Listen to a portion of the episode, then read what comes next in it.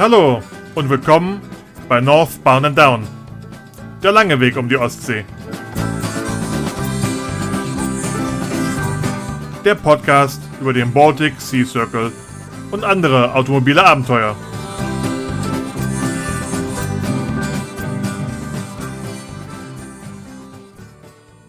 Hummel, Hummel, Mors, Mors. Heute geht's an die Waterkant. Ich bleibe zwar hier, aber der Anruf geht dahin. Denn Anne und Stefan wohnen in Hamburg.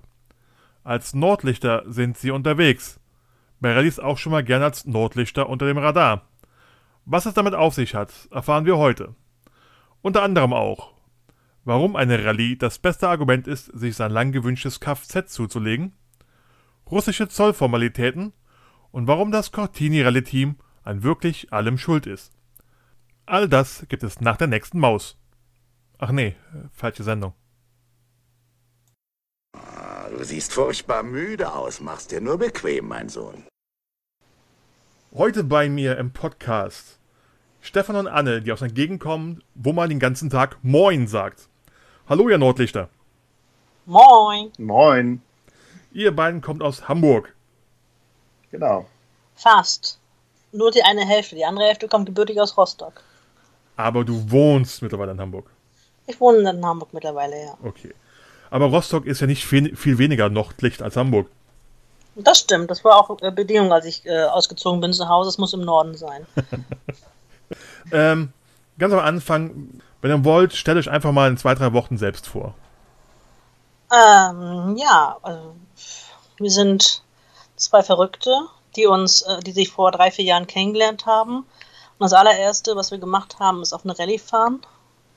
Stefan kam mit der Idee um die Ecke, als wir uns kennengelernt hatten, da möchte ich gerne mal die Rallye fahren, weil er die unterwegs getroffen hat im Urlaub. Und dann habe ich gesagt, ja, machen wir. Jetzt brauchen wir ein Auto. Und damit haben wir uns angemeldet. Also war eins der ersten Dates dann so schon gleich die Rallye zu fahren? Quasi, ja. Na, also Sagen wir, die, er uns, die erste Härteprobe. Ja. Wir waren schon im Urlaub, allerdings war das Auto fast so als erstes da. Also äh, wir haben ein Auto gekauft, äh, sind dann in Urlaub geflogen und dann das Jahr darauf ging gleich die Rallye los. Also gleich ein Härtetest für die Beziehung. Genau. Hat ja geklappt bis heute, wie man hört. Äh, ja. äh, eins noch vorweg, als Team seid ihr unter dem Namen Nordlichter unter dem Radar unterwegs. Genau, ich mein, das ist unser Rallye-Name und äh, auf Instagram heißen wir, wenn wir mal keine Rallye fahren, Nordlichter unterwegs. Also Nordlichter wissen wir jetzt, wo es herkommt. Unterwegs kann man sich auch noch zusammenreimen. Äh, aber wie kam es zu unter dem Radar? Das entstand wegen dem Auto, weil wir fahren, die erste Rallye haben wir mit dem VW T3 gemacht, der fuhr maximal 90. Und haben gesagt, von wegen, damit geblitzt zu werden, ist ja schon ziemlich schwer. Also bewegen wir uns mit der Geschwindigkeit unterhalb des Radars. Schlau, sehr schlau. Sehr, sehr gut. Ja, es gibt mehrere Erklärungen dafür, aber das ist eine davon. Nehmen wir die mal als jetzt offizielle hin. Und äh, okay. den, den Geldbeutel hat es zumindest nicht geschadet, unter dem Radar zu fahren in Skandinavien. Also geblitzt wurden wir nicht. Das nee, das stimmt. Ging ja nicht schneller als 90, also über, ja. über Land. Ähm, wie ihr gerade schon erzählt habt, wenn man von euch versucht, findet man euch zum ersten Mal so im Jahr vor dem Baltic Sea Circle 2018. Das war der erste Rallye dieser Art, die ihr beiden mitgemacht habt. Genau. Also die Re größere Rallye ja. Wir haben es gewagt, kurz vor der Rallye noch die Cortini Pfingst Rallye mitzumachen, die erste.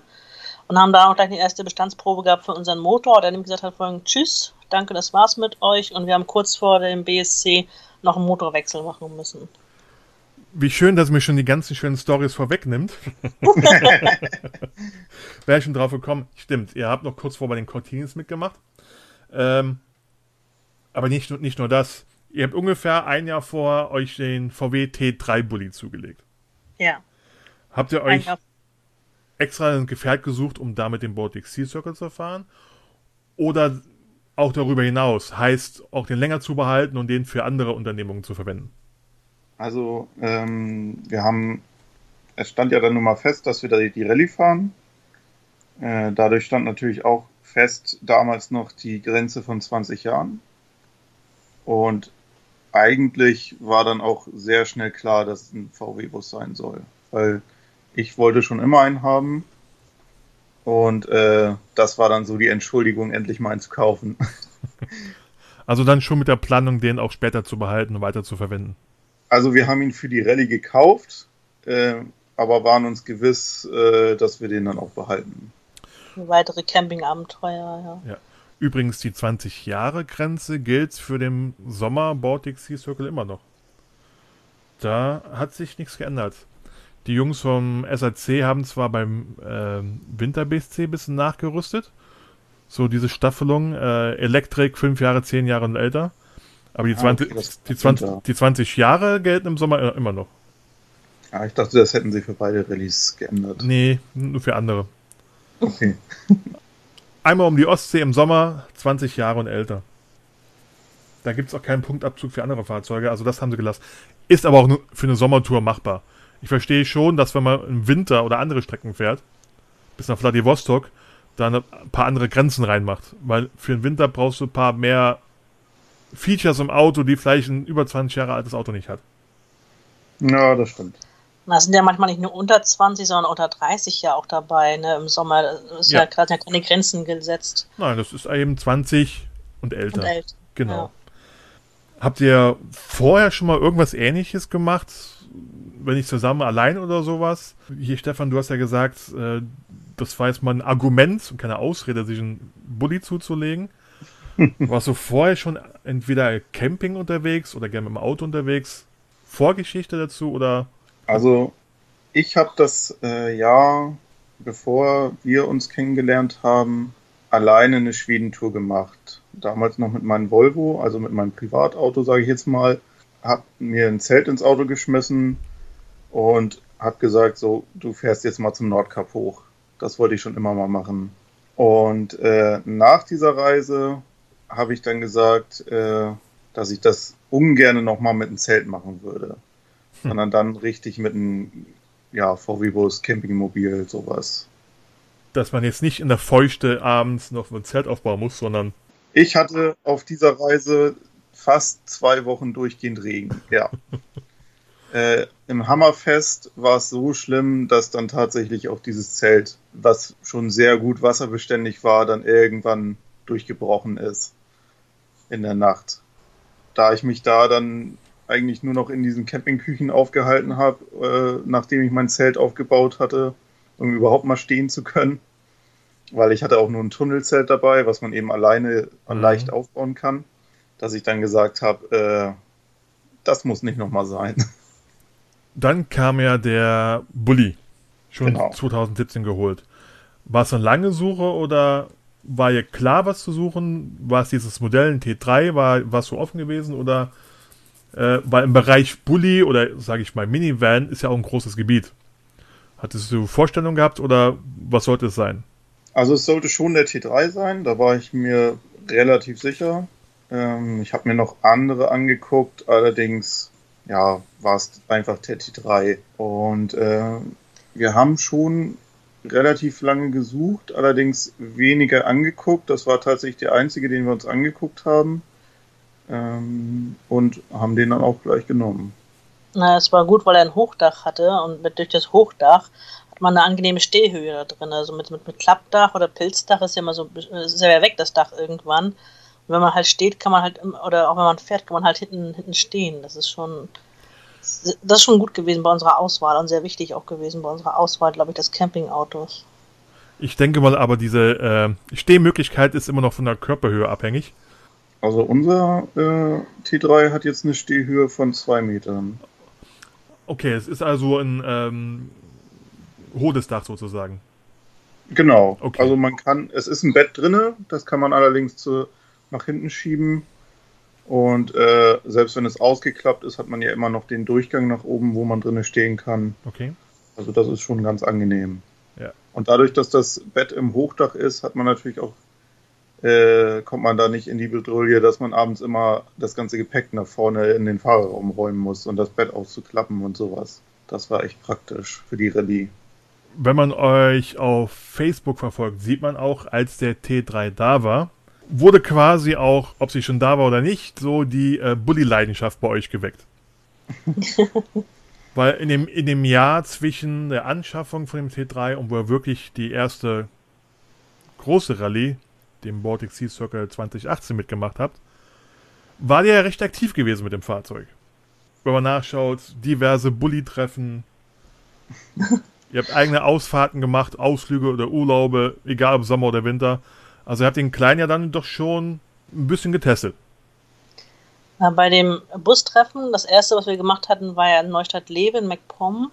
Da wollten wir einmal gucken, wie andere ihre Wohnmobile ausgebaut oder ihre Busse ausgebaut hatten. Zum einen mit, gleich, äh, mit Gleichgesinnten austauschen und mal gucken, wie die innen drin ihren ausgebaut hatten, weil wir vorhatten, den äh, komplett zu entkernen.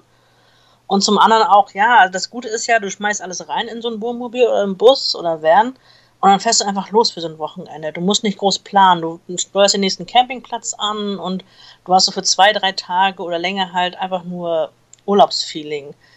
Und das ist das Gute, weil Campingplätze haben eigentlich immer so einen Platz für so einen Bus oder für ein, für ein Campingmobil und, und das, das, diese Freiheit einfach, die er hat, das war eigentlich uns und das war irgendwie uns wichtig auch und wir haben auch die, also das genossen, dass wir halt einfach losfahren konnten. Das war super. Also Freiheiten kann man auch mit Zelt haben.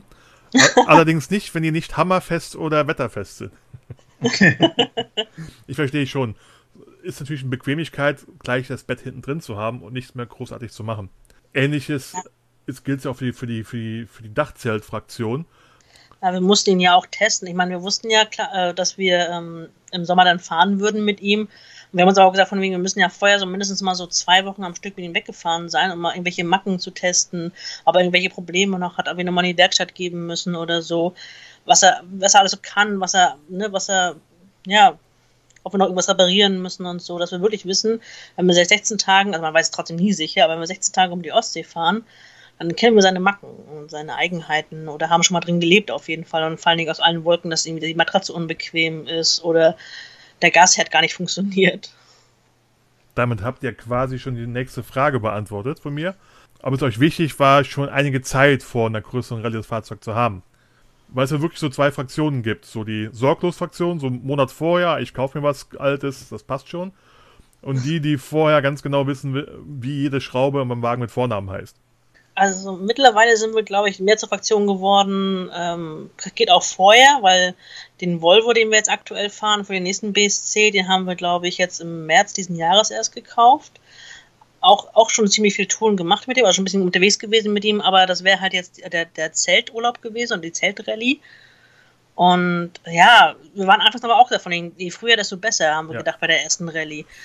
da waren wir auch noch so ein bisschen Newbie, irgendwie so, so aufgeregt und mittlerweile ist man, glaube ich, ruhiger geworden. Ach komm, wir fahren eine Rallye um die Ostsee, was soll groß passieren? Richtig. Ja, also im Vorhinein vor der, äh, vom ersten BSC, da haben wir uns schon sehr darüber informiert.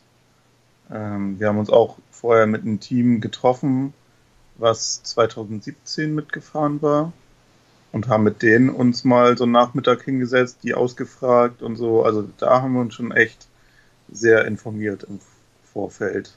Waren die auch mit dem Bus unterwegs oder? Ein T4 war das, aber zu viert. Okay. Genau. Ja.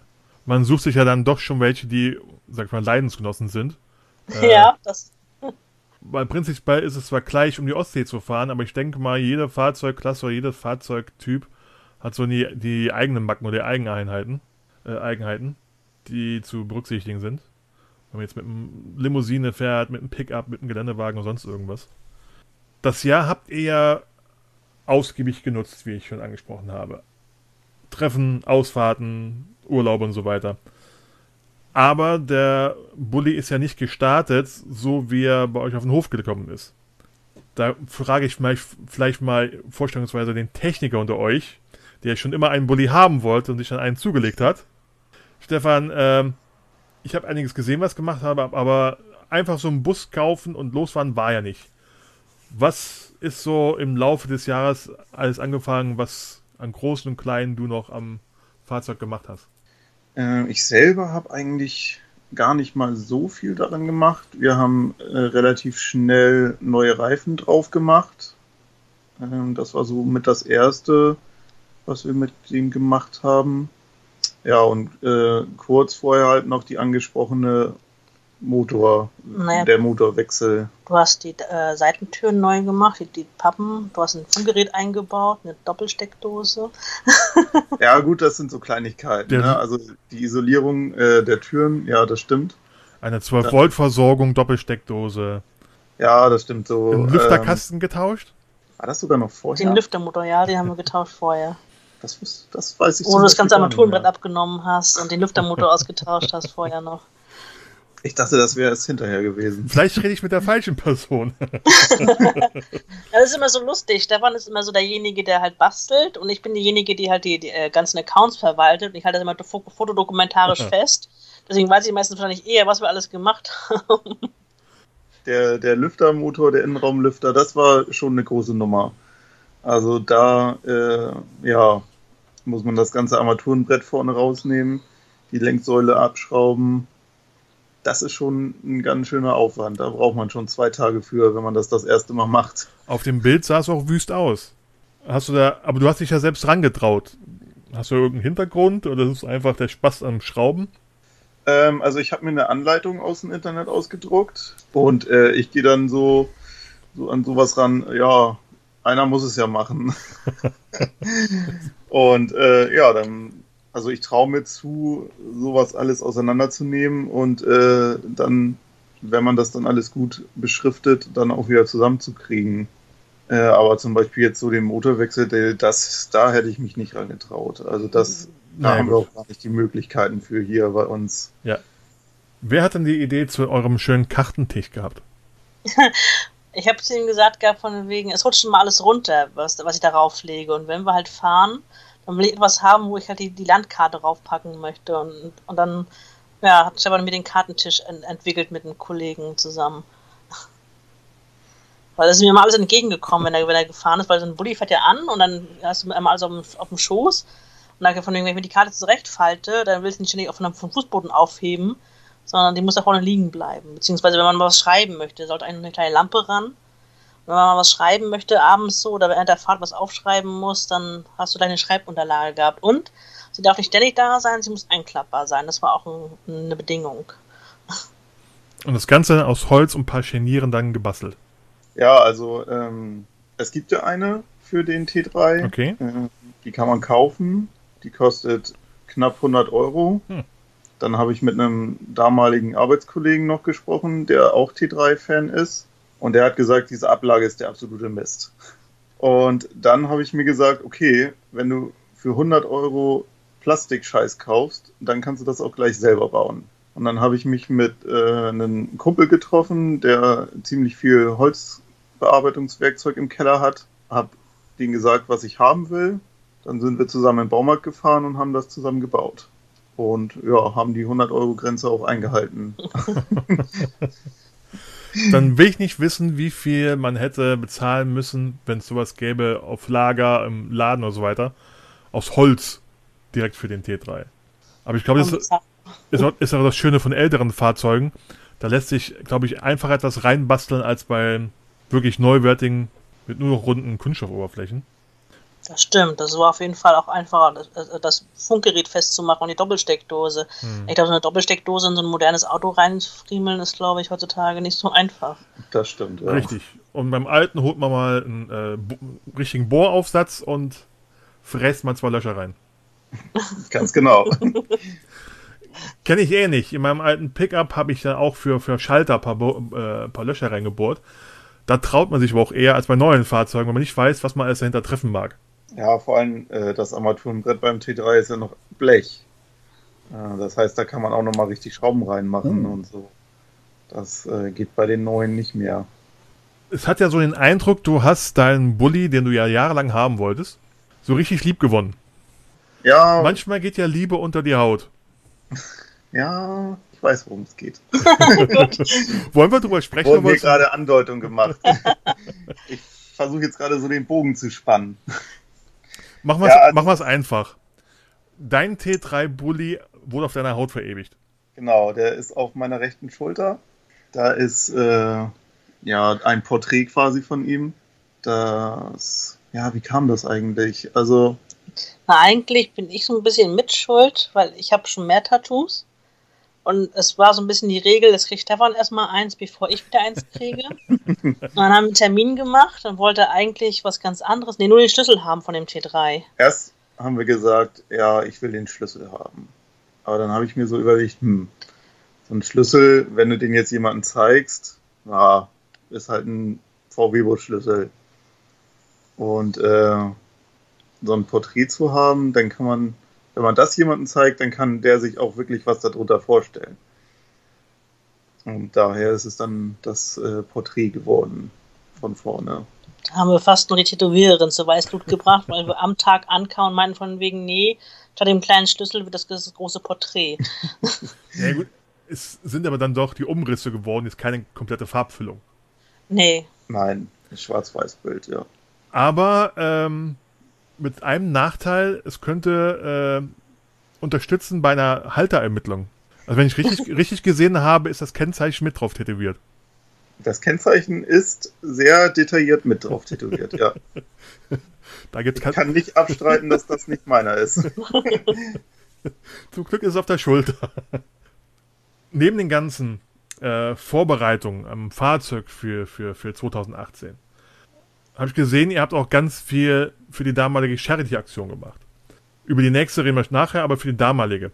Und zwar, aber habt ihr was ausgesucht, aber so ganz viele unterschiedliche Sachen gemacht, so Veranstaltungen. Vielleicht kann die Anne mal erzählen, was er alles so gemacht hat. Auch als Hintergrund, wenn jetzt Neulinge zuhören, die sich denken, ja, ich würde gerne so eine SAC-Rallye mitmachen. Ich weiß aber nicht, wie ich an die Leute drankomme, an die Bevölkerung komme und denen zeige, was ich unterstützen will. Na, wir hatten überlegt gehabt, oder wir hatten ja aufgrund der Erfahrung von anderen Rallye-Teams gesehen, was die alles für tolle Sponsoren hatten. Wir haben natürlich angefangen, auch rumzulaufen, gesagt von hier, pass auf, wir fahren eine Rallye, möchtest du nicht Geld dafür geben? Wir haben aber relativ schnell festgestellt, in Hamburg ist das schwierig, weil in Hamburg gibt es wahrscheinlich an jeder Ecke ein Rallye-Team, weil Hamburg ja ne, die BSC-Stadt schlechthin ist. Und dann haben wir gesagt, okay, wir müssen was anderes machen. Was können wir gut? Schnacken. Und was können wir anders auch noch gut? Leute äh, animieren, irgendwas zu kaufen. Und haben uns überlegt, wir suchen uns so Termine, die vor Ort stattfinden. Das erste war der Barmbeker Weihnachtsmarkt.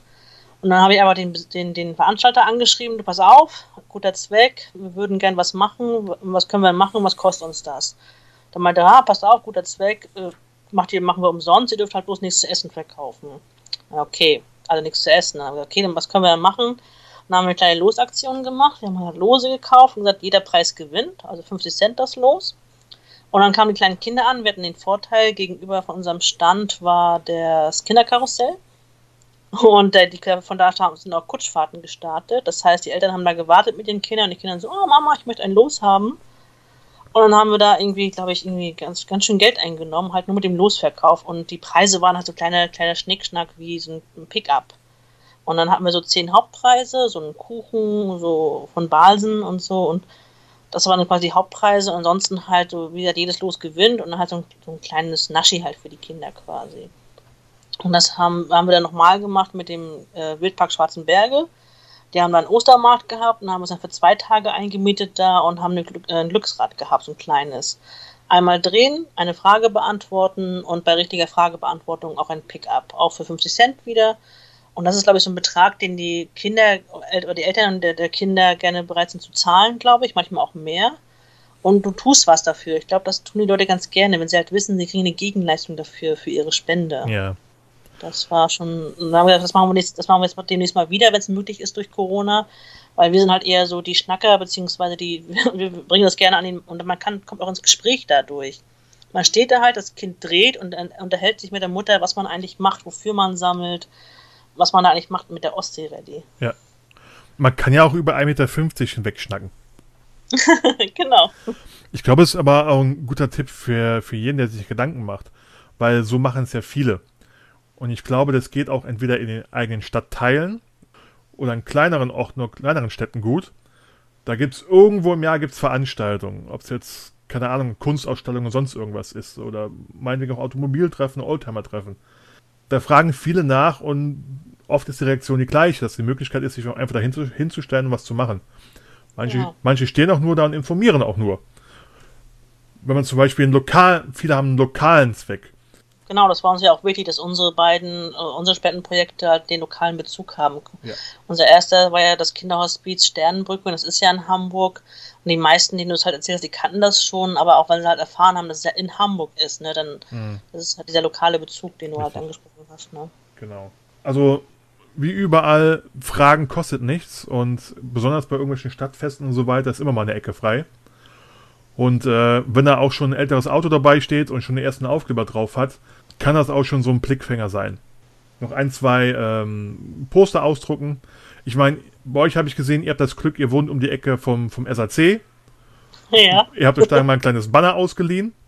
Ja, ich bin da reinspaziert beim SRC, dann gesagt von hier, pass mal auf. Also ich habe vorher angerufen gehabt und gesagt von denen, ja, ihr habt da bestimmt ein bisschen Material, wir wollen hier auf dem Barmbeker Weihnachtsmarkt. Und dann haben sie gesagt, ja, hier habt ihr eine Beachflag und ein paar Fahnen, ein paar Flaggen. Und das war schon, das hat auch, glaube ich, ein bisschen gewirkt, auch ein bisschen mehr, dass man da schon was hatte vom, vom Veranstalter. Ist ja auch Werbung für die. Mal, Ja. wieder, mal wiederum. Gut, ist, Also, jetzt, ist jetzt ähm, nichts für einen Kölner nach Hamburg zu fahren, ein paar Banner abzuholen. Aber wie du gesagt hast, es kommen halt sehr viele aus, aus dem norddeutschen Raum, weil die Anreise zum Start nicht so weit ist. Wenn man eine SAC-Rallye mitmacht und aus der Nähe ist, die Jungs mal fragen. Die sind, also wir finden die sehr nett, also was die uns alles bis jetzt schon, schon und wo sie uns unterstützt haben. Also wir haben sie auch teilweise schon unterstützt. Also dadurch, dass ja die, der BSC immer in Hamburg startet, auf dem Fischmarkt quasi, oder meistens jetzt auf dem Fischmarkt gestartet ist, also man kann sich auch im Vorhinein mit denen unterhalten, wenn andere äh, Rallyes jetzt starten und so. Also die sind voll, voll nett, also unterstützen einem auch, also wenn man was fragt. Richtig. Äh, man kann so sagen, es ist eine freundschaftliche, fast familiäre Stimmung. Auch mit den Jungs selbst. Also man wird auf jeden Fall mal wiedererkannt. Also die kommen auf einen zu von den, ah, was, und dann kommt auch die Frage, was macht der Bulli oder so. Also man, man, man ist im Gedächtnis. Das ist auch schön. Was nicht schlecht ist, nach mittlerweile fast zehn Jahren haben die ja auch schon einige Leute gesehen. Das stimmt. Ja, da sind wir teilweise echt überrascht. Also wie gut informiert die dann doch noch über ihre Veteranen sind. Natürlich, wenn man jetzt äh, auch regelmäßig was postet. Ja, klar. Sind die mit, sicher mit Herz und mit Seele dabei. Haben es ja aus eigener Leidenschaft äh, selbst das aufge aufgemacht. Und wenn man halt regelmäßig irgendwas postet, man muss nicht jedes Jahr dabei sein, aber äh, etwas aktiver ist, vielleicht dann natürlich auch ein Fahrzeug hat mit Wiedererkennungswert, dann merken sich die, äh, kann man es vielleicht noch umso einfacher merken. Ich kann mir aber vorstellen, die kennen auch jeden, auch jeden T4. Ja, würde ich ja nicht unbedingt sagen, aber die, wahrscheinlich die markantesten wahrscheinlich. Ja, sagen wir so, so, so ein Toni mit einer Vespa. Ja, das, das Kennt- ist so ein einmaliges Erlebnis gewesen. kennt man halt. Kann natürlich sein, dass andere vielleicht mehr in der Masse untergehen oder nicht. Es gibt auch welche, die halten sich A in Social Media zurück und die halten sich auch während der Rallye zurück. Wie gesagt, ich habe auch so 2017 nachher beim Ziel Leute gesehen, wo ich gefragt habe, wo waren die, die letzten, A, die letzten zwei Wochen und B, die letzten zwölf Monate in der Vorbereitung. Ist eben so. Also es gibt ja viele Teams, äh, die nicht mal ihre SAC-Seite richtig geupdatet haben. Ja. Ähm, Musste ja nicht. Es ist ja nur Ja. ein, ein Kann. Ja, aber du kriegst ja am Start quasi diese Liste, wer alles mit welchem Auto fährt. Dann werden die ersten Grüppchen gebildet. Wir sind ja in die Busgruppe gekommen gleich. weil- Und dann haben einige gesagt von wegen, du, ich fahre hier gar keinen Bus. Und sind gleich rausgegangen aus der Gruppe wieder, wo du denkst, ja, aber in der Liste stehst du drinnen mit einem Bus. Also, ne? Das war dann schon ein bisschen, wo ich dachte, also so ein bisschen auch, also mm, komisch. Wie es wird am Start Krüppchen gebildet. Es gibt so WhatsApp-Gruppen, also wenn du halt, ja, was, äh, wenn du halt, also das ist ganz von Vorteil eigentlich. Es gibt ja die offizielle WhatsApp-Gruppe vom BSC und es werden halt so, so Marken, die Marken, was sagen, Markengruppen gebildet. also wir waren in der äh, T3-Gruppe drinne auf einmal. Na, T3, T4 Busgruppe, weil wenn du halt, da kannst du halt leicht, leichter schreiben, pass auf, mein Kühlwasserbehälter ist kaputt.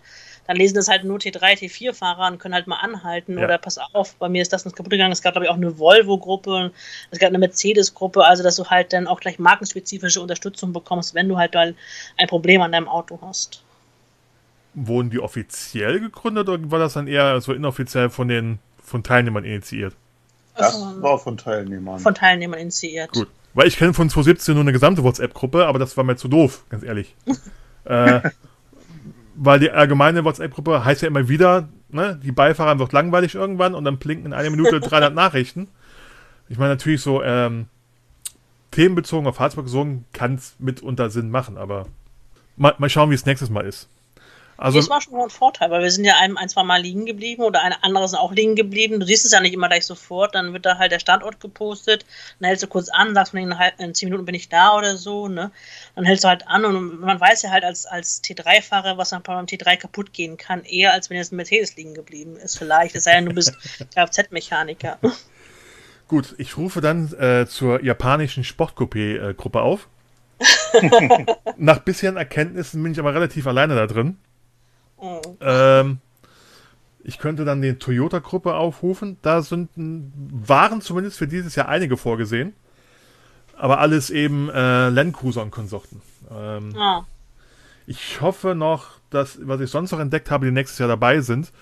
Wenn zumindest so Mittelklassewagen oder Kompaktwagen da sind, die gehen eher meine Größenordnung, weil ich glaube nicht, dass was vom Landcruiser bei mir reinpasst. Aber keine Ahnung. ich, ich, weiß es nicht. Ja. Ähm, ich meine, 90er Jahre waren so, da haben viele Teile in viele Fahrzeuge reingepasst. Ja, das ist ja das Gute an den Oldtimern ja auch oder an den alten, alten Autos. Du kannst fast alles noch selbst reparieren unterwegs. Fast. Na gut, so ein Motor nicht, aber. da wären wir wieder beim Knackpunkt. Ihr habt es eben schon angedeutet, schon gespoilert. Zeitlich unweit von, von der Rallye hat dann euer Bulli ein paar Herzklappenprobleme bekommen. Ja, die, die Cortini-Rallye ist ihm nicht bekommen. Na, wir wissen nicht so ganz, was es ist. Er war ja vorher in der Werkstatt, wurde durchgecheckt. Dann sind wir zur Cortini Rallye gefahren und dann sind wir von der Cortini Rallye wieder nach Hause gefahren, sind ungefähr, ich weiß nicht, wie viele Kilometer auf der Autobahn gekommen, nicht weit. Und sind dann bei Neuss liegen geblieben. Und dann wurden wir abgeschleppt, haben eine Nacht auf dem ADAC-Parkplatz übernachtet, haben darauf gewartet, dass der Werkstattmeister am nächsten Morgen kommt, um zu hören von wegen, ne, kriegen wir hier nicht heil.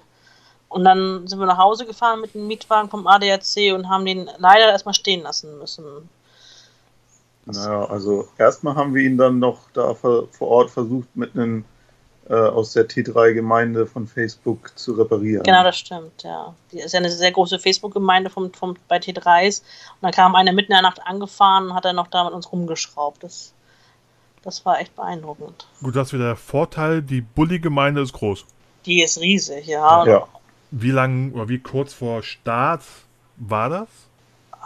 Eine Woche, ne? Pfingsten ist ja eine Woche vor vom BSC-Start meistens, ne? Eine oder anderthalb Wochen vorher. Ja. das war ziemlich knapp. Wir haben ihn dann hochschleppen lassen von, von VW offiziell. Und dann haben sie uns einen Austauschmotor angeboten, wo wir ganz kurz überlegt haben, für den Preis machen wir das noch. Dann haben wir natürlich machen wir das, haben wir dann gesagt. Das ist ja unser, unser kleines Kind quasi. Und dann haben wir ihn, aber das Problem war eigentlich, wir haben ihn am, am Abend vor dem Start wiedergekriegt. Hm. Und das war so, so Herz, Herzbeben, so quasi von den, oh, schaffen wir es, schaffen wir es nicht, wann kriegen wir ihn wieder, wann kriegen wir ihn nicht. Und eigentlich wollten sie uns anrufen und haben uns aber nicht erreicht die hatten kein Telefon mit einmal mehr von uns. Und dann sind wir vorbeigefahren. Ja, der ist fertig, den könnt ihr mitnehmen. Okay. Schön. Herz. haben wir schnell beklebt und dann, also was heißt beklebt? Wir haben ja äh, ähm, nicht wirklich geklebt, wir haben ja alle Aufkleber auf Magnetfolie gemacht, um den Lack zu schützen. Mhm. Haben die Kleber rangeworfen und haben gesagt, komm, jetzt gehen wir noch ein bisschen schlafen und dann geht's morgen früh zum Start. Herzbeben ist nachvollziehbar. Wie war die Woche warten?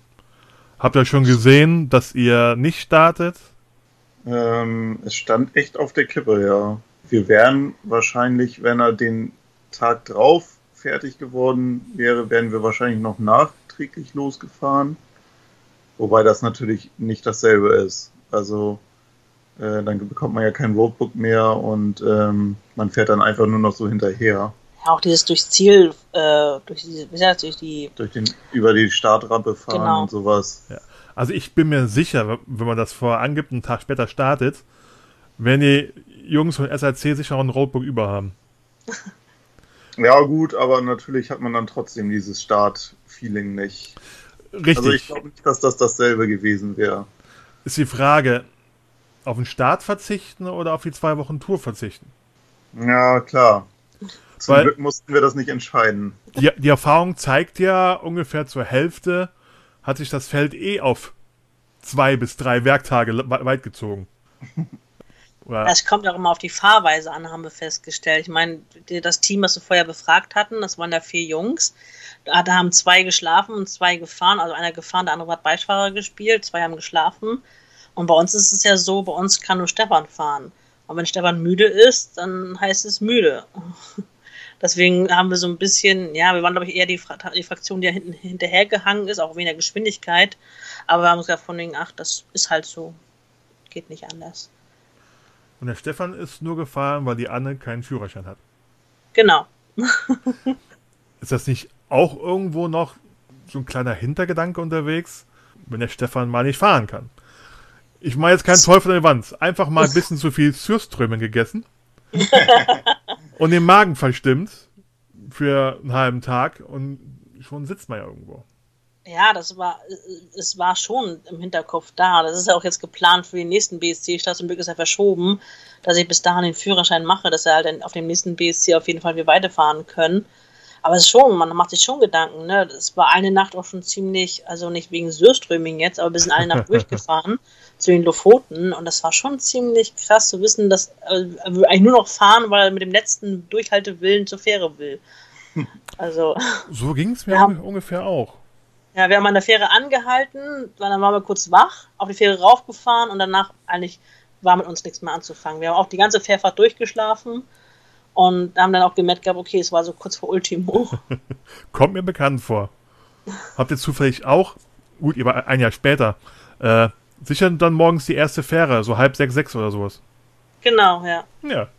Und das Richtig. war, zu Mitternacht, genau, um Mitternacht waren wir am Article Circle Center und von da aus sind wir dann durchgefahren. Und das, man, das wird ja nicht dunkel da oben, du merkst es gar nicht, dass, es, dass du halt nachts fährst. Du merkst es halt nur, dass du müde wirst, weil du halt die gewisse Fahrzeit in den Knochen hast. Na, du merkst es schon, dass es verdammt einsam auf den Straßen wird. ja, gut, das stimmt. Weil so nach 22, 23 Uhr kommt dir auch noch, nur noch selten ein LKW oder sowas entgegen. Das stimmt, Also, das wird doch weniger. So hab's ich gemerkt, auch, ich weiß nicht wann wir. Es war auch zur ähnlichen Uhrzeit, Mitternacht, ne, 1 Uhr oder sowas am Arctic Circus Center. Klar, da standen die ganzen Wohnmobile und waren am Pennen. und man war alleine rum, hat Faxen gemacht. Also, ähm, es wird dann schon leer auf den Straßen. Verdammt leer auf den Straßen. Aber gut, jetzt hast du geplant, einen Führerschein zu machen. Also, Äh, ja, also bis zum, bis zum nächsten BSC auf jeden Fall. Das Ich meine, zur Not. Es, es gibt ja auch noch viel, viele Teams, wo mal äh, die mehr als zwei Personen haben. Und mit Sicherheit auch mal etwas Fahrstrecke übernommen werden kann. Aber es ist halt nur so eine, so eine Frage. Klar, man, man äh, überlegt sich ein bisschen anders und fährt vielleicht ein bisschen anders, wenn man weiß, dass man alleine im Fahrzeug ist. Oder alleine mit der Genehmigung, das Fahrzeug zu führen. Na, es ist ja auch nicht nur der BSC, es ist ja allgemein nachher auch, wenn wir im Alltag irgendwo hinfahren. Ne? Es muss ja nicht auf dem BSC was passieren, es kann ja auch im Alltag was Ja. passieren, wenn wir da irgendwie Urlaub haben oder so. Ja, dein Alltag glaub- ist ja in Hamburg an der Vorderkant. und da brauchen wir ja kein. Also ich muss gestehen, im Alltag, Alltag brauche ich ihn wirklich nicht, weil ich bin mit Bus und Bahn ganz gut in Hamburg unterwegs. Ich würde den Führerschein würde ich nur Stefan zuliebe machen oder halt mir zuliebe, wenn halt Stefan was passieren würde, dass ich halt dann notfalls das Auto nach Hause bringen kann. Der Motor hat ja dann gehalten, aber dann gab es noch ein kleines anderes Problemchen. So Richtung Auspuff, glaube ich. Ja, genau. Was die uns damals, wo sie den Motor eingebaut haben, dann blöderweise verschwiegen haben, war, dass sie einen Auspuffhalter nicht gekriegt haben rechtzeitig. Und diesen Auspuffhalter hat der Werkstatt Typi, äh, ich weiß gar nicht, ob es der Meister war, äh, dann selber aus Blech so zusammengebastelt. Das Blöde war dann nur, der hat dann nicht durchgehalten. Der ist uns kurz vor Alter, glaube ich, Nee, in der Mitte schon. in der Mitte Da schon. wo der Beifahrerwechsel war. In der Mitte von Schweden ist er uns, ist er uns ge, gerissen, abgebrochen, der Halter. Wir haben angehalten, um eine Aufgabe zu machen aus dem Roadbook. Und äh, ich meinte zu Stefan so von wegen, du, das ist laut. Also nein, der Bus ist allgemein immer laut. Ich so, nee, das ist lauter als sonst. Lass uns aussteigen. Stefan ist ausgestiegen und hat gesehen, dass das äh, Auspuffrohr gerissen war.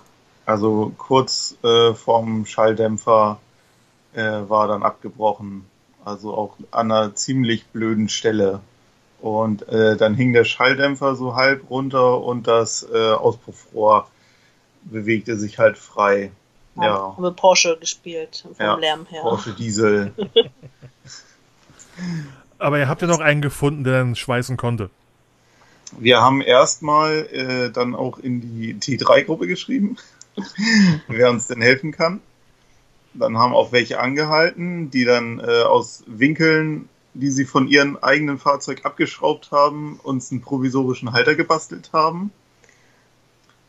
Und äh, haben dann, also damit der, der Schalldämpfer nicht komplett abriss, und haben dann das Auspuffrohr erstmal so grob äh, runtergebogen, beziehungsweise ja, so mit, mit Draht so runtergezogen, äh, dass die Abgase nicht so direkt in den Motorraum geleitet werden, sondern eben weiter auf die Straße. Und dann sind wir erstmal weitergefahren, da wir natürlich aber um Mitsommer unterwegs waren, wo in Schweden ja normalerweise nichts auf hat, äh, sind wir dann noch zu mh, einer Werkstatt gekommen. Der hat uns direkt abgewiesen äh, und meinte, also vor nächste Woche hat er nichts frei. Dann sind wir noch ein bisschen weiter rumgefahren, haben dann eine VW-Werkstatt gefunden, der dann für uns das komplette Dorf einmal durchtelefoniert hat, äh, sämtliche Werkstätten angeklingelt hat, weil die leider gerade im Umzug waren und ihr Schweißgerät in irgendeinen Container eingepackt hatten. Und äh, dann hat er eine Werkstatt nicht erreicht und meinte aber, da muss jemand da sein. Die sind auf jeden Fall da. Da fahrt mal vorbei. Und dann sind wir da hingefahren und die haben uns dann unseren Auspuff geschweißt gegen fünf Bier. Und da kommen wir wieder zurück. Immer schön deutschen Alkohol mitnehmen nach Skandinavien. Richtig. Das hilft ungemein. Aber waren nicht nur kleine technische Probleme, die zum Glück gemeistert werden konnte. Jeder bringt ja so noch Erinnerungen, Erfahrungen, Anekdoten mit nach Hause. Äh, ich habe mir mal in der Recherche bei euch zwei, zwei ausgesucht. Nummer eins. Ihr habt eine Nacht oder einen Tag lang auf einer Nordkap-Insel festgesessen. Quasi. Also, also festgesessen haben wir nicht wirklich. Ähm, nee, eigentlich so ein bisschen hochgefahren zum Nordkap Ja. und haben da oben auf dem Campingplatz geschlafen beim Nordkap direkt gleich, wenn du runterfährst vom Nordkap Ja. wieder.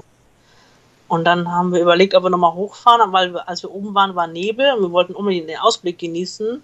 Und dann ha- haben sie aber mal losgefahren und die nächsten Teams, die dann erst auf die Nordkap-Insel gekommen sind, haben gesagt von denen, oh, so ein schöner Ausblick. Und dann sind wir aber gerade runtergefahren gewesen. Dann. Das war dann so ein bisschen. Aber war da nicht was mit einem Wohnmobilbrand im Tunnel?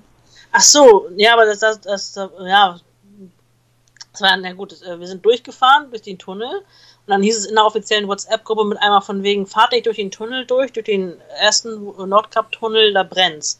Und wir haben sich, brennt's nicht. Wir fahren gerade durch, es kann nicht brennen, bei euch brennt's so ungefähr. Und dann äh, sind aber dann hinter uns, muss direkt ein Wohnmobil gewesen sein, ich weiß nicht, ob es direkt das Auto hinter uns war oder eins noch ein hinter uns, aber das muss angefangen haben zu brennen. Und wir sind noch durchgekommen und alle anderen nachfolgenden Teams wurden zurückgeschickt oder sind zurückgefahren, weil ja wegen Brand im Tunnel, ne? Und äh, dann, ja, dann sind wir auch hochgefahren zum Nordkap und gedacht, hä? Und dann hinterher haben wir gelesen gehabt von wegen und die Fotos gesehen, dass es Rauch rauskam aus dem Nordkap-Tunnel. Da dachten wir, oh, da haben wir Glück gehabt. Ach sowas. Nach euch die Sintflut also. Genau nach uns die sind. Wir sind durchgekommen, durchgefahren, hoch zum Nordkap und so, hä, was macht ihr für ein Stress? Hier brennt nichts.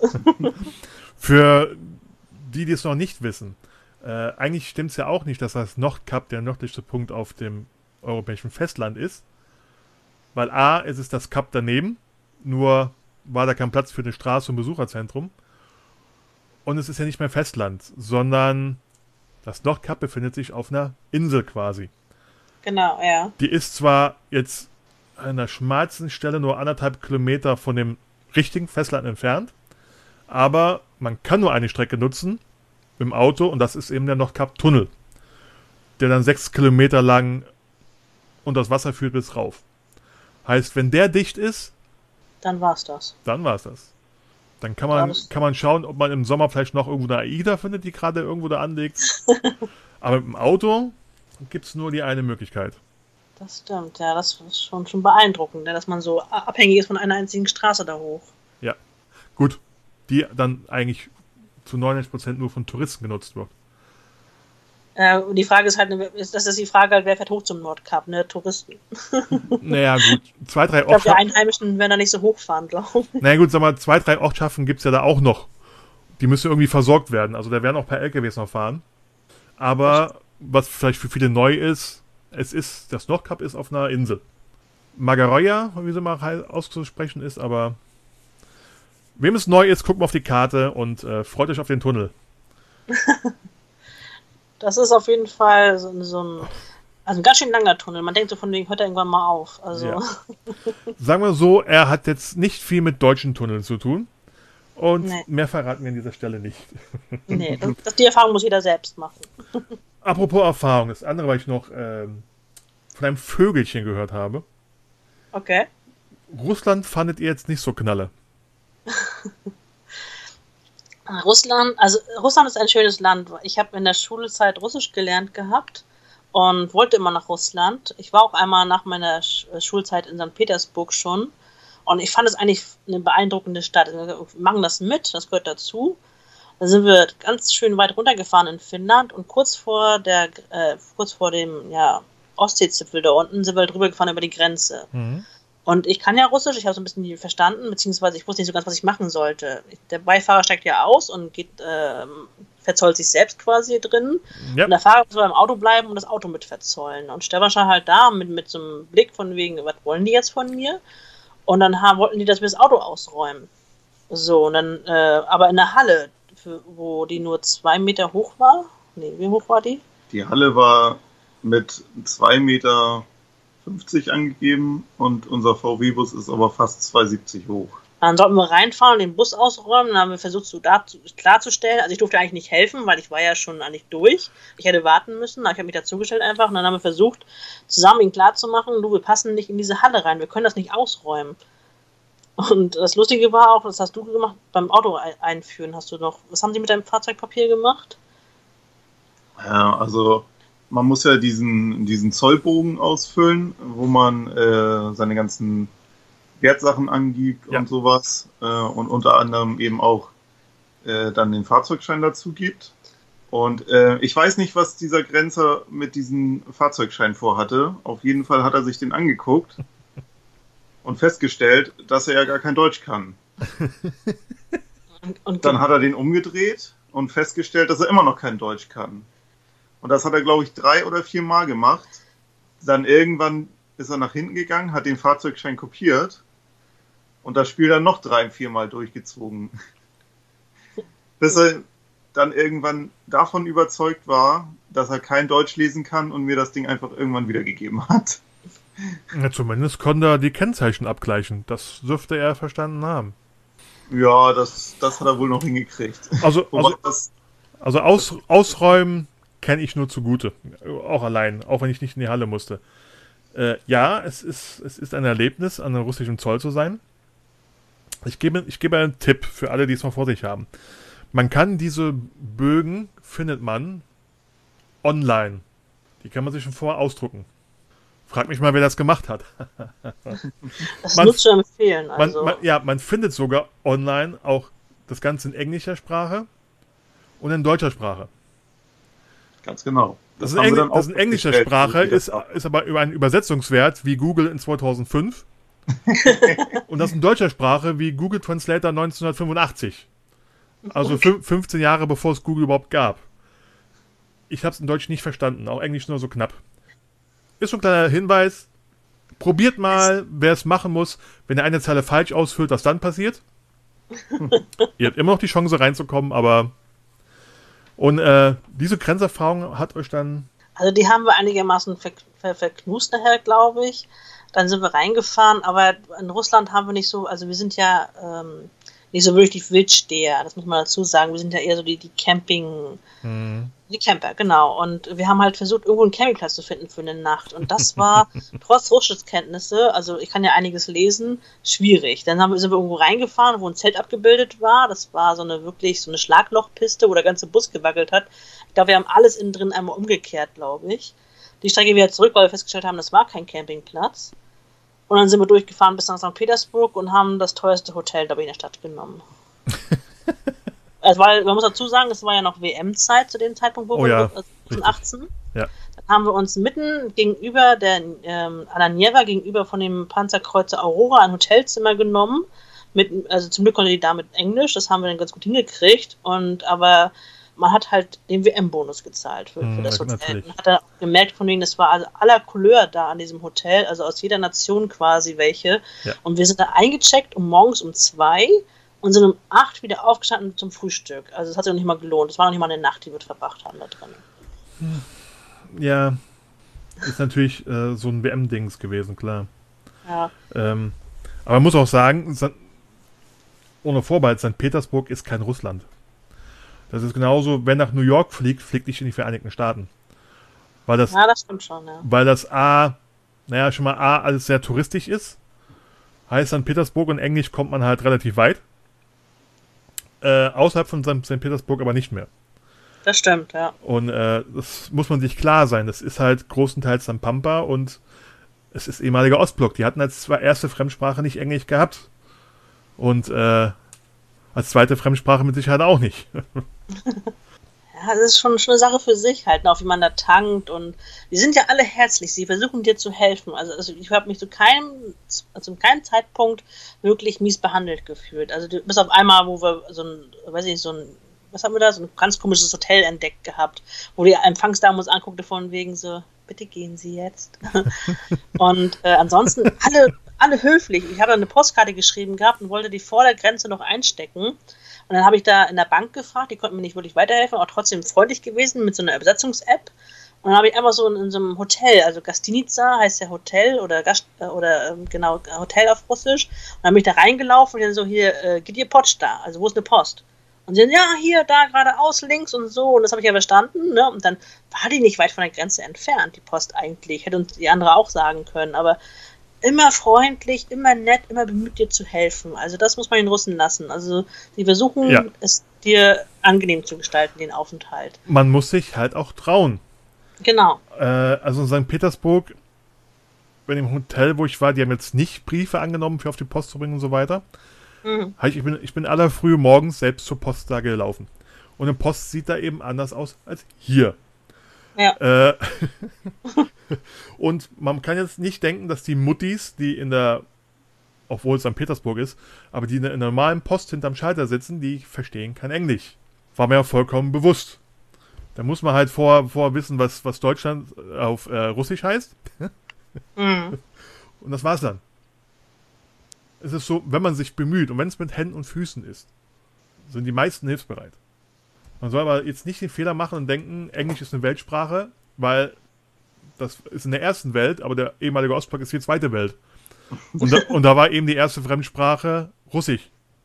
Also auch wenn wir jetzt diese Erfahrung gemacht haben in Russland oder Russland uns nicht so zugesagt hat, wir würden aber auf jeden Fall, also jedes Team, was jetzt sagt, von wegen, es möchte den BSC fahren, nimmt Russland mit. Die Erfahrung, die muss gemacht werden. Es Also gibt welche, die sagen einmal und nie wieder. Aber das, sagen wir auch, aber man muss es gemacht haben. Also Ja. zumindest nicht mehr mit dem Auto. Und nicht im, nicht im Rahmen des BSCs. Also genau. vielleicht machen wir irgendwann nochmal Urlaub da oben oder in, in Russland oder so. Also, also Murmansk ist auf jeden Fall sehr interessant. Das wollen wir uns nochmal angucken. Aber ich glaube nicht nochmal im Rahmen eines BSCs. Und nicht in der WM-Zeit. also nächstes Jahr ist die EM, aber die findet ja in allen europäischen Ländern irgendwie statt. Die wurde ja auch verschoben. Und Ah, es, stimmt, es ist ja, die, ist ja die Europameisterschaft, wo jedes Spiel in einem anderen Land stattfindet. genau, das war ja nicht dieses Jahr geplant. Genau, die haben sie auch ein Jahr verschoben. Richtig. Ihr kamt zurück, Rallye-Fieber, habt noch ein paar kleine Rallyes gemacht, bei den Cortinis nochmal mit aufgeschlagen. Bei einfach mal machen die Tour mitgefahren. Wie kam ihr dann auf die Idee, jetzt müssen wir nochmal um die Ostsee? Ähm, ich muss, also das waren, da waren die Cortinis eigentlich schuld. Also Die nicht, nicht Cortinis. Genau. Schönen Gruß Die an die Cortinis, die sind an allem schuld. Genau. nee, sie wollten ja eigentlich die A-Pod fahren. Und die, äh, aber die war ja irgendwie, die, ähm, war, die nee, wollten sie nicht fahren. die, was wollten sie fahren? Also ich, Nee. ich weiß, dass Reinhard, hallo, äh, und Doris, die hätten schon fancy gefunden, die Apo zu fahren. Aber auch ihre Arbeitgeber sonst was geben denen keine drei Monate frei. Genau, das war's. Ihre Arbeitgeber wollten das nicht. Sie hatten gefragt gehabt und haben so, okay, dann müssen wir was anderes fahren. Und dann hat Kann das ich gar nicht BSC gesagt, nachvollziehen. Kann ich gar nicht nachvollziehen. und der BSC hat dann gesagt von wegen, pass auf, wir machen das zum zehnten Mal, wir machen das ein bisschen größer. Und haben die Cortinis ja gesagt von wegen, hier, wir sind dabei. Und dann habe ich zu Stefan gesagt, von wegen, du, die Cocktails sind dabei, wir sind auch dabei. Und Stefan guckt mich so ganz entgeistert an und wegen, ist das dein Ernst? Und so, ja, wir sind angemeldet. Ich habe denen schon Bescheid gesagt. Alle 90 ist wieder reserviert für uns. Ja, die Geschichte kenne ich irgendwoher, auch von anderen. Wo einer sagt hat, ja, ich habe uns schon angemeldet. Tada. Ja, und dann haben wir gesagt, nochmal das Ganze. Ne? Es hat ja, also zum einen ist es das Zehnjährige, wir waren schon ein bisschen gespannt, was sie machen. Und zum anderen, also das erste Mal war ja so ein bisschen ja unvorbereitet und auch ähm, ja mit zwei mit zwei ja Motor ja, mit zwei ähm, na, zum einen den Motorschaden und zum anderen halt den Auspuff. Und wir haben gesagt, von jetzt, okay, jetzt machen wir das Ganze nochmal, aber am besten mit einem Auto vielleicht, was nicht so anfällig ist, wobei das weiß man ja nie. Richtig. Aber äh, dann haben wir gesagt, wir machen das Ganze nochmal und mit einem anderen Blickwinkel auf das, dem Ganzen. Aber- dass man halt ein bisschen ruhiger rangeht und nicht so aufgeregt ist wie beim ersten Mal, von denen verdammt. Ja, aber Wir haben, zu, auch, den, den, Entschuldigung, wir haben den, den Bulli auch vollgepackt, wo wir gedacht haben, wir haben die Hälfte eins zu eins wieder mitgebracht, ohne sie benutzt zu haben. das kenne ich. Äh, Mein Pickup war immer noch voll, wie ich nach Hause kam. So ist es nicht. äh, ja, aber man sagt auch, wenn man zu, viel was vornimmt oder zu viel plant, wäre es auch nicht mehr so toll. Aber der Bulli ist ja jetzt nicht mehr der Fall und vielleicht ist er auch zu schade geworden. Wird jetzt zu lange, ge- zu lange dauern, wenn ich noch frage, äh, wie läuft das Projekt, das Geld muss weg. Also, also ich, ich stecke gerade ein bisschen, äh, wohl immer noch ein bisschen Arbeit und Liebe in den Bulli. Ihr habt, habt euch dann für den BSC 2020, der jetzt nächstes Jahr als Recall stattfindet, fast gleichzeitig mit dem BSC 2021, Überraschung, äh, ein anderes Fahrzeug gesucht. Seid ihr zuerst auf eine relativ solide Wahl gestoßen, wo so ein Geländewagen ist ganz brauchbar. Ja, es war der erste Versuch. nee, beziehungsweise, ja, Stefans zweite Leidenschaft neben dem T3 hat er mir offenbart, wäre ein Geländewagen. Beziehungsweise, also wir haben ein Auto gesucht, was im Alltag tauglich ist, weil wir wollten unseren anderen Volvo dann halt aufgeben, den, den Privat-Volvo quasi.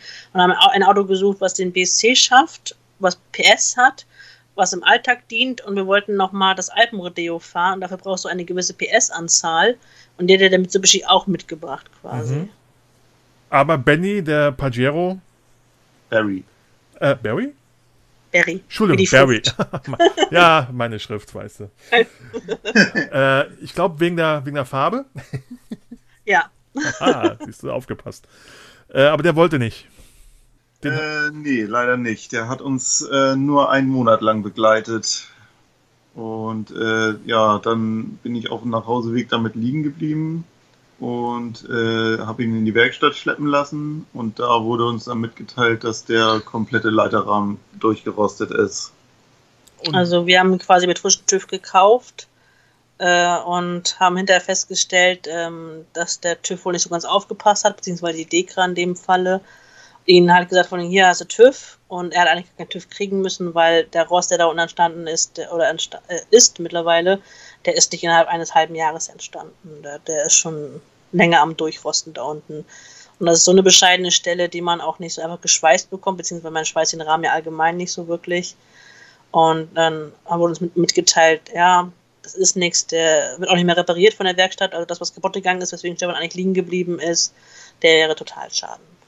da muss wohl Schiebung im Spiel gewesen sein, weil durchgerosteter Leiterrahmen mit frischem TÜV. Die haben halt, äh, beim TÜV war gerade frisch ähm, Unterbodenschutz drauf.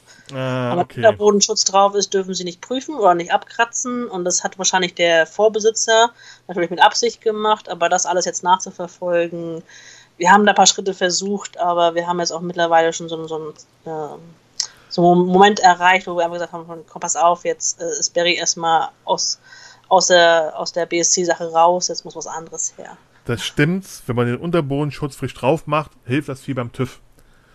Nur sollte alles, was hinter dem Unterbodenschutz ist, noch korrekt sein. Was für Genau. nicht. Aber ihr habt dann äh, schnell einen Schwedenpanzer gefunden. Genau. Wir haben dann ähm, uns mit äh, Andreas von Team Gesellsbrot in Verbindung gesetzt, beziehungsweise der wurde, ich weiß gar nicht, ist er auf uns zugekommen oder wurde er uns empfohlen als äh, Volvo-Experten? Und äh, weil ich gesagt habe, mit Volvo bin ich bis jetzt immer gut gefahren, äh, jetzt muss wieder ein zuverlässiges Auto her. Und äh, der hat uns dann geholfen, ein 850 für uns auszusuchen. Beziehungsweise hat uns die 850 Baureihe beziehungsweise die ersten V70 empfohlen. Aber entgegen der Masse an Volvo-Fahrern, die so dabei sind, ist es kein Kombi. Richtig. Es ist eine Limousine. Also wir haben, wir haben äh, ein Kombi gesucht, allerdings da nie wirklich so das Passende gefunden. Also ich muss gestehen, ich finde die Kombis, mir persönlich sind sie zu eckig. also ich habe Ein eckiger Volvo. Also ich bitte dich. Wo ist denn ein Volvo-Kombi eckig? Ähm, okay. Zurück zu Ja, dann dir. habe ich, halt, hab ich halt gesagt von mir, okay, ein Kombi nicht unbedingt, beziehungsweise muss es dann ein Volvo-Kombi sein. Und dann hat Stefan irgendwann die Limousine mir gezeigt gehabt. Und dann habe ich gesagt, okay, können wir uns ja mal angucken. Heißt aber, äh, es wird sich, lass mich schauen, Betty Gold heißt die gute. Mhm. Genau. Ich frage mich, welche Farbe die hat. Äh, Champagner. Nein, lila. Lila. Äh, in den Fahrzeugpapieren steht lila drin, aber äh, die Fahrzeugfarbe an sich ist Champagner. In den Fahrzeugpapieren steht gelb. Gelb? Äh, das, falls ihr nochmal Russland fahren wollt, ich weiß es nicht, klärt ihr das am besten vorher. Weil, kleiner Tipp, man muss die, man muss die Fahrzeugfarbe angeben. Und äh, am besten die, die es wirklich ist und nicht die, wie im Schein steht. Weil bei vielen alten Fahrzeugen wurde ja schon mal drüber lackiert, besonders für eine Rallye oder so weiter. Ja. Aber ich weiß nicht, wie es unten im Süden war. Äh, ein paar Kilometer nach der Grenze oben kann man, kann man am ersten Kontrollposten vor, vorbei, äh, voll bewaffnet und so weiter, mit einem riesen Funkgerät, der mit Sicherheit mal durchgegeben hat, ob das Fahrzeug mit der Farbe auch jetzt hier angekommen ist, was vorher durch, den Zoll, äh, durch die Grenze gefahren ist. Okay. Weil, Guter Tipp. Müssen wir mal gucken. naja, besonders bei alten Fahrzeugen kann das ja schon mal unterschiedlich sein. Das stimmt, ja. Ja, die muss man ja auch nicht sofort ändern im Fahrzeugschein. Aber ist natürlich das einiges an Umstellung. Heißt, im Auto schlafen ist ja dann auch nicht mehr. Nee. Na, es gibt dazu noch eine ganz interessante Geschichte zu dem Kauf. Und zwar sind wir dann nach Schwerin gefahren und haben den von Nee. einem Jungen, nee, bei Schwerin aber war das. Hm, Noch eine Ecke von Schwerin weg, aber so die Richtung. Ja, Also irgendwo im MacPom. genau. Genau. sind wir halt hingefahren zum jungen Mann und der hat ihn halt verkauft, äh, weil er sich jetzt einen Dienstwagen gekriegt hat. Und dann haben wir also erzählt, und er meinte so, ja, er verkauft ihn jetzt, damit er noch ein bisschen bewegt wird. Und wir meinten so, ja, ein bisschen bewegen ist gut. Er fährt mit uns 1600 Euro, äh, nee, 8000 Kilometer um die Ostsee. Und dann meinte er so, was? Baltic Sea Circle? Und wir so, ja, ja, ich fahre auch mit, nicht, äh, mit einem LT. Und dann wir, oh, die Welt ist klein. Cool. Und- Sollen wir schon Werbung machen für das nächste Team? Ich weiß nicht, ob du es auch auf der Liste hast. Ich, äh, er war aber ein bisschen überrascht. Ich glaube, er war nicht so ähm, online erfahren. Also er wusste zum Beispiel nicht, dass wir in Hartenholm starten. Das Oh. wusste er nicht. Und dann haben wir gesagt, okay, er ist wahrscheinlich nicht so derjenige, der so die regelmäßig die SAC-E-Mails liest.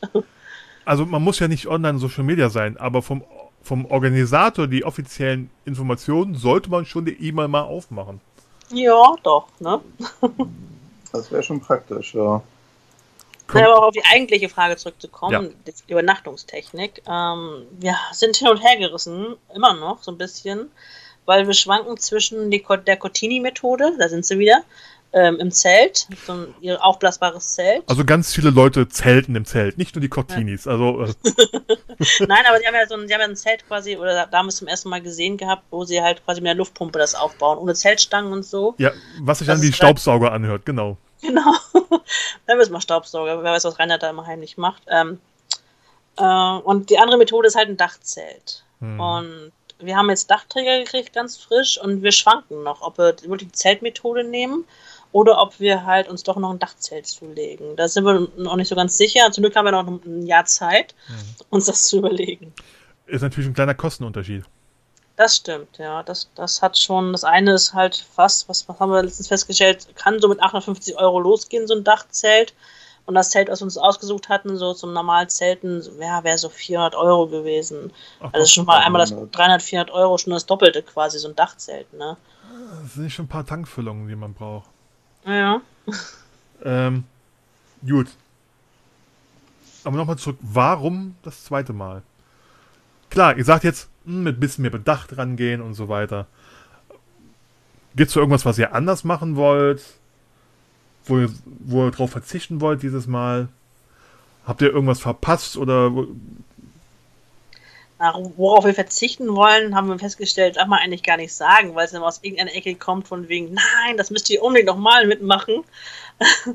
ähm, deswegen werden wir wahrscheinlich alles nochmal mitmachen. Was wir auf, also wir haben uns ein paar Dinge noch zusätzlich auf die Liste geschrieben. Also wenn ihr Russland nicht wollt, müsst ihr nicht. Und dann müssen Leute. ich meine, ich mein, ihr habt es ja schon erfahren. Das heißt, kann man verstehen, wenn jetzt ihr noch, noch viel mehr Finnland machen wollt. Na, wir haben festgestellt, naja, wir haben überlegt, ob wir Lofoten nochmal mitmachen. Weil, ähm, wie gesagt, haben wir Lofoten, nehmen wir uns irgendwann nochmal so zwei Wochen nur Urlaub für die Lofoten. Aber dann hieß es dafür, nein, Lofoten müsst ihr unbedingt.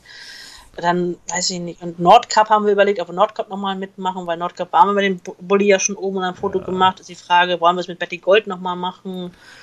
Und kommt, halt so, so. kommt immer aufs Roadbook drauf an und ob man die Challenges wahrnehmen will. Das ist genau das. Wir wollten uns halt, äh, also wir haben uns das keinen Plan gemacht, außer dass wir unbedingt, als ich unbedingt Eisbärjäger werden möchte in Hammerfest. Das haben wir auf der ersten Leise? Tour nicht gefunden. Nein, das ist kein Jäger.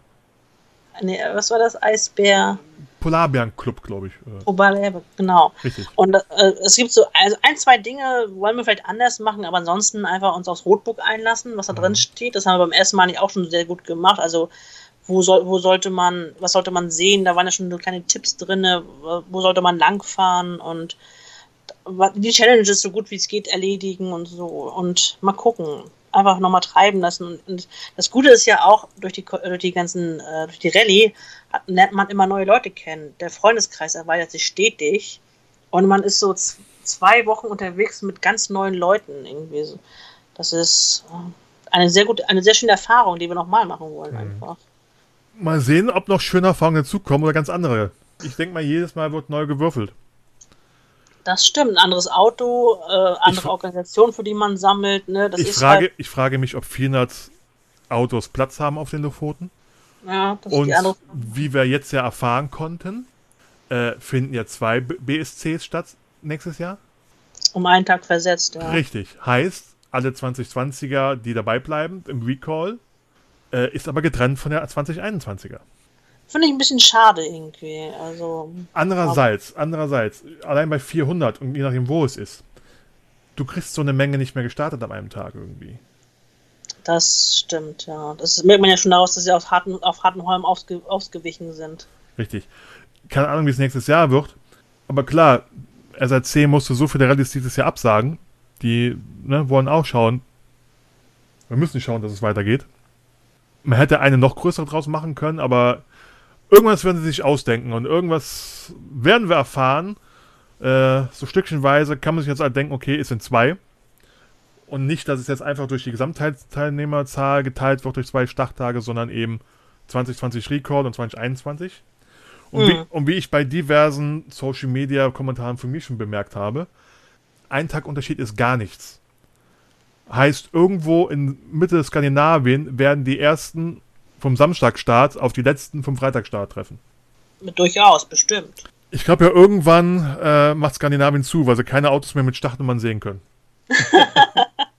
Wahrscheinlich.